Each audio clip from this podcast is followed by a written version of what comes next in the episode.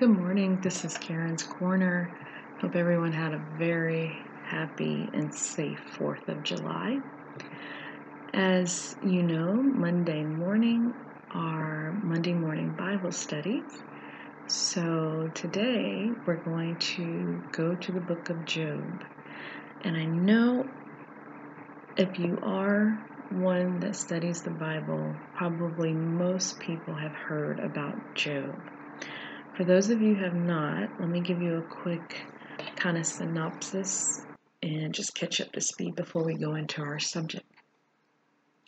So, Job was a man that lived in the Old Testament, and this was before Jesus Christ uh, came and resurrected the world redeemed the world back to his father. Um, Job was a man who had um, a lot of livestock. He had seven children. Um, he had um, lots of crops. Um, he was a very wealthy man at that day and time um, which would equate to this day and time to be someone that was a millionaire, basically. Um, and Job was, you know, he did the best he could. He would pray for his children after his children would have um, feast where they might have became drunk and could have said or did something that would have offended the Lord. Um, Job would go in every morning and make sure that he prayed for his children or prayed for forgiveness for them if they had did such a thing. And one day, Job was stricken with an illness and he lost everything he owned because this was something that the devil had um, basically partitioned to God and said, you know, let me do this to him because right now you have a hedge of protection around him. So why would he not give you praise? I mean, you know, he has everything that he could possibly want. So sure, he'll praise you. But if you take it all away, I'm pretty sure he, he would curse you. So, you know, God said, sure, go ahead. I know my, my servant Job. Um, so basically, that's what happened in a nutshell. So I read the entire book of Job um, recently. I had heard, and you know, we hear um, when you're in church or you're in places where people are talking to you who are also um, people of spiritual um, connections, and you hear sometimes people talk about Job. Um, so I'd always known the story, but I don't think I knew the story the way I found the story when I reread the book of Job.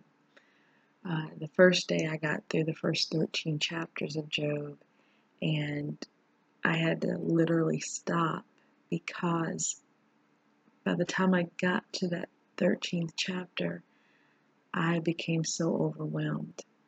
And within that first 13 chapters is pretty much the last ending of what I just mentioned of how the angels and the devil had both came to God and but the devil had asked God to let him try his servant Job that God was in awe of and because God knew that Job would not curse him and die um, he gave Satan permission to go ahead and to do what he wanted with his servant Job, but not to take his life. Do not touch his life, is what God told him.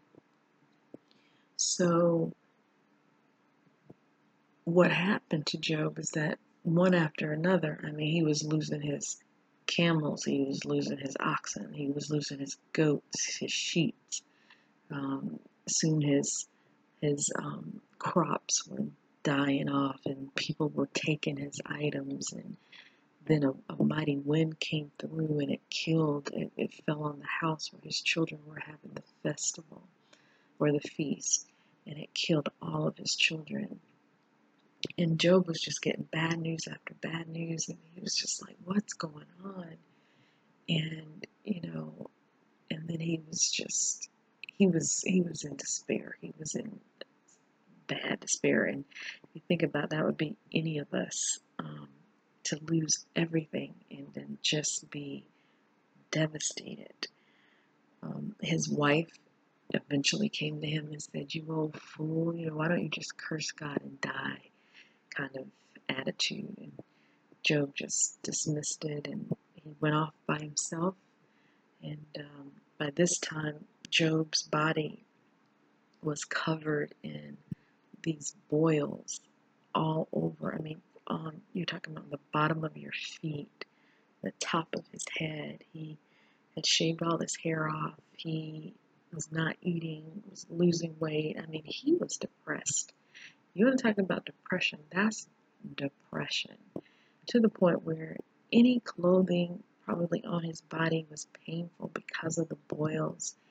And they talked about how he took old pottery and broke it, and he would take that pottery and just scrape at his sores. The maggots and the worms that were just crawling in and out of his sores. And you know, like back in that day, it's hot, there's no air conditioning.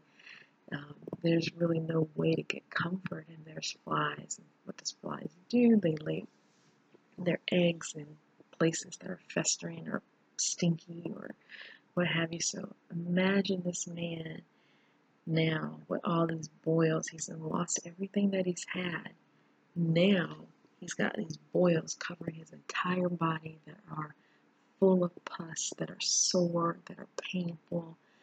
Some of them that are bursted open have maggots crawling and moving in and out. I mean, I can't even imagine what he was feeling. But what I did, what I was able to feel, because God allowed me to feel this, was the pain and anguish, the mental pain, not the physical pain, but that mental pain that Job was experiencing, a feeling that God had removed his hand from him, a feeling that he was out of God's favor, that he was left alone. That's what I felt, and that broke me.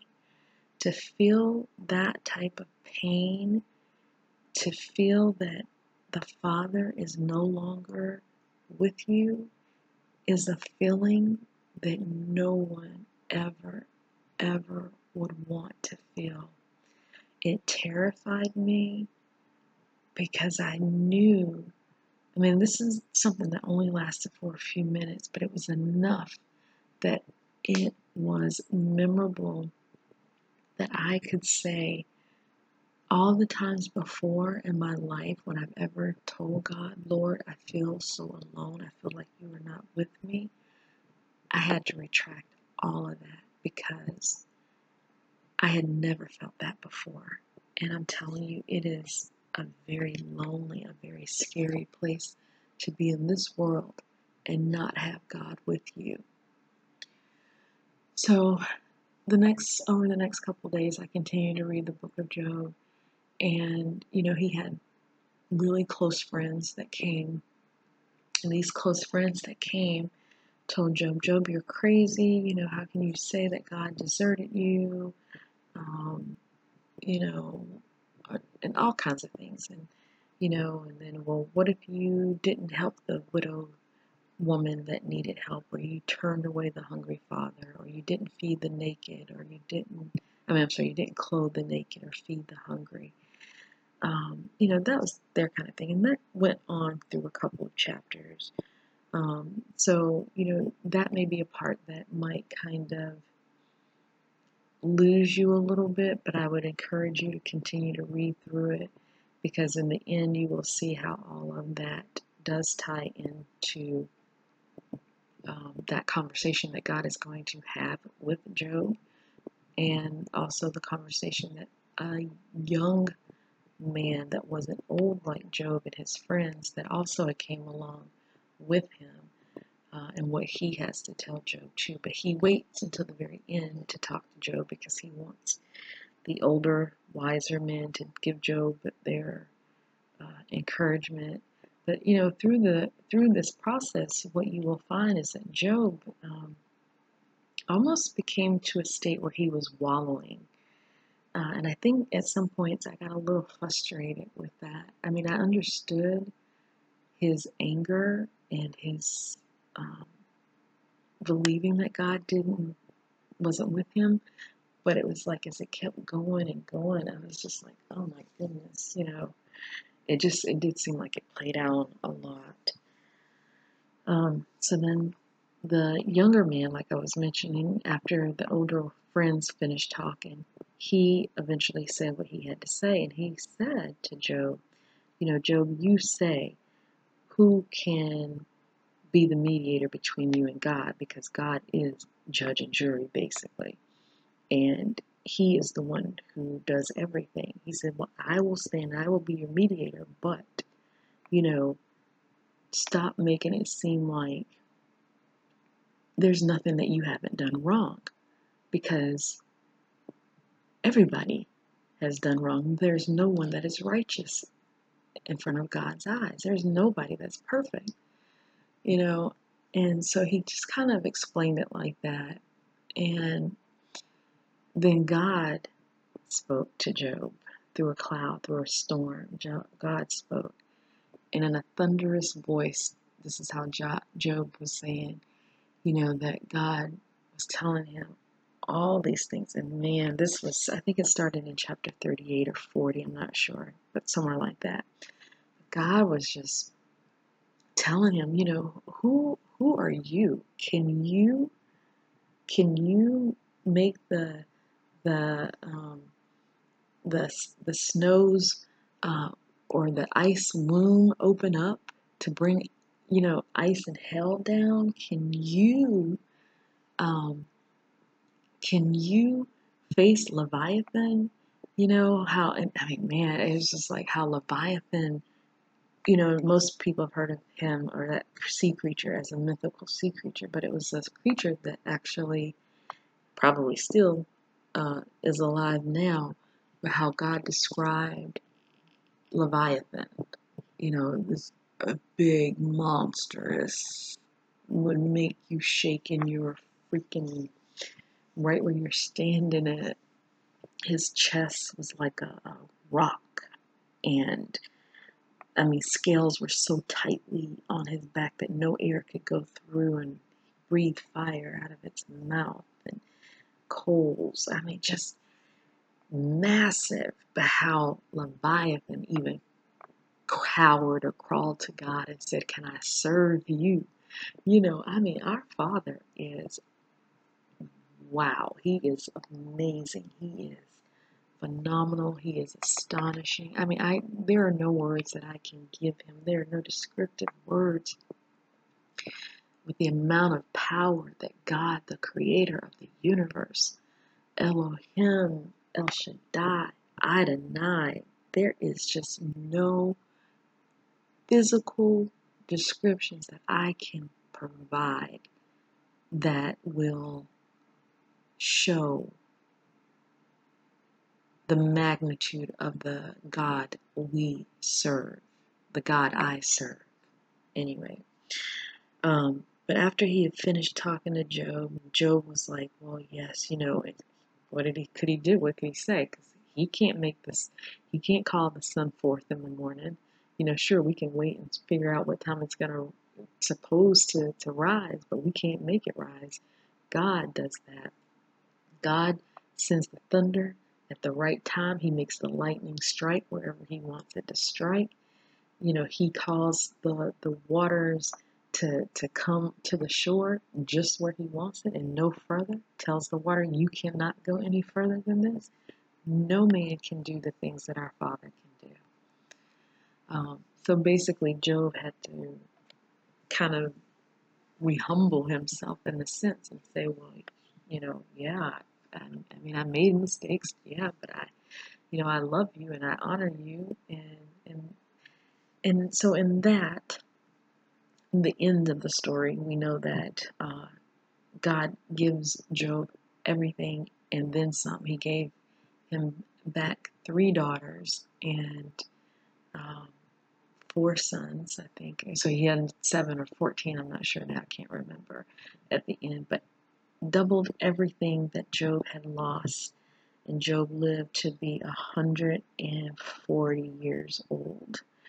Um, and he was able to see four more generations, if I'm not mistaken, uh, come.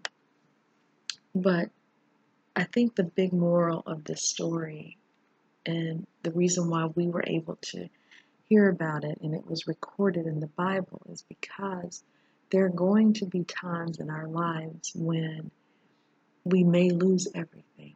We may lose family, we may lose houses, we may lose wealth, we may lose things that are value. And even though we feel that we have lived an upright life, and even though we feel that we have prayed and we have given to God, you and I are not perfect. We will never be perfect beings. We will always sin. We will always fall short of God's glory. It's just as simple as that. You can do the best you know how every single day of your life but I promise you, from the time you wake up until the time you go to sleep, you will have sinned against the Creator. Now, we don't do it intentionally, most of us don't, but our thoughts, even your thoughts, become sin when you think things about people that you know may maybe they've hurt you maybe um, you don't like them just because you don't like them. Um, maybe you told a lie. Maybe you, um, you know, I don't know, but I can just tell you that as surely as we are taking breath in and out of our lungs, we will sin every single day, which is why it is important to do like Job did when before he became ill and all this struck him, and how he would go every day and he would pray to God for his family, forgiveness for him, you know, that, and that's what we have to do every day. We need to go before the Father and we need to pray and ask for forgiveness. We need to ask Him to forgive us for our wrong thoughts and forgive us if we've said or did anything to hurt anyone that we knew we did or we didn't know. Um, and then we also need to remember that sometimes when we go through all the things that we go through, there are reasons for it. And I know that's probably going to sound crazy to a lot of people, but sometimes we are tried and we are put on uh, a trial because Satan has petitioned God or because God just you know, we've been asking for something, and in order to be stronger, sometimes you have to go through. Sometimes He's got to break off that old molding that we have encased ourselves in in order for us to, uh, in order for the new things that are growing to come forth. Sometimes we have to be brought low in order that we may be able to see what our Father is doing and can do for us. And again, I know a lot of people are going to think, well, yeah, that's crazy. Well, that's because we don't think like God. So maybe you will see that as crazy. And even when I'm going through things that I go through, I don't always understand it. I don't. But I trust God and I know that it's for my good in the end, even if right at that moment it hurts and it's painful and I wish it would go away. What I believe and keep saying is that what's coming is going to be all worth everything that I'm going through right now. So if we can change our frame of mindset and you know just speak things positively and not negatively. There's so much to gain. So, like Job, we got to learn to hold on. no matter the sores or the wounds that we feel, that physical pain of losing family, of losing friends, of losing house, livestock, stocks in general, whatever it is, we have to just hold on. Hold on in the midst of your storm. Don't let what's around you, what you see maybe that is no longer there or is crumbling away, don't let that become your reality. See farther than what you're able to see with your physical eyes. You have to look with spiritual eyes. You cannot go through this world looking in the physical sense, or you will miss a lot of information. There's a lot of information the Holy Spirit is trying to share with us and show us. But if we always look at it with our physical eyes, we will miss we will miss what is being given. So, on that note, that is our Bible study for Monday, July the 6th. Again, I pray and encourage you to read the book of Job. You know, take your time, get through it, pray for understanding. Maybe what I saw you won't see. Maybe you'll see something different. And that's how the Bible is. It talks to us differently uh, based on what we need. Okay, so study the Word, stay in prayer. We we need prayer. The world needs prayer. We need to to pray for everyone, those that we love and those that we may not. We need to learn how to pray for them. So stay encouraged. Uh, I look forward to talking to you tomorrow, and I hope you enjoyed today's Bible lesson. God bless and have a great day.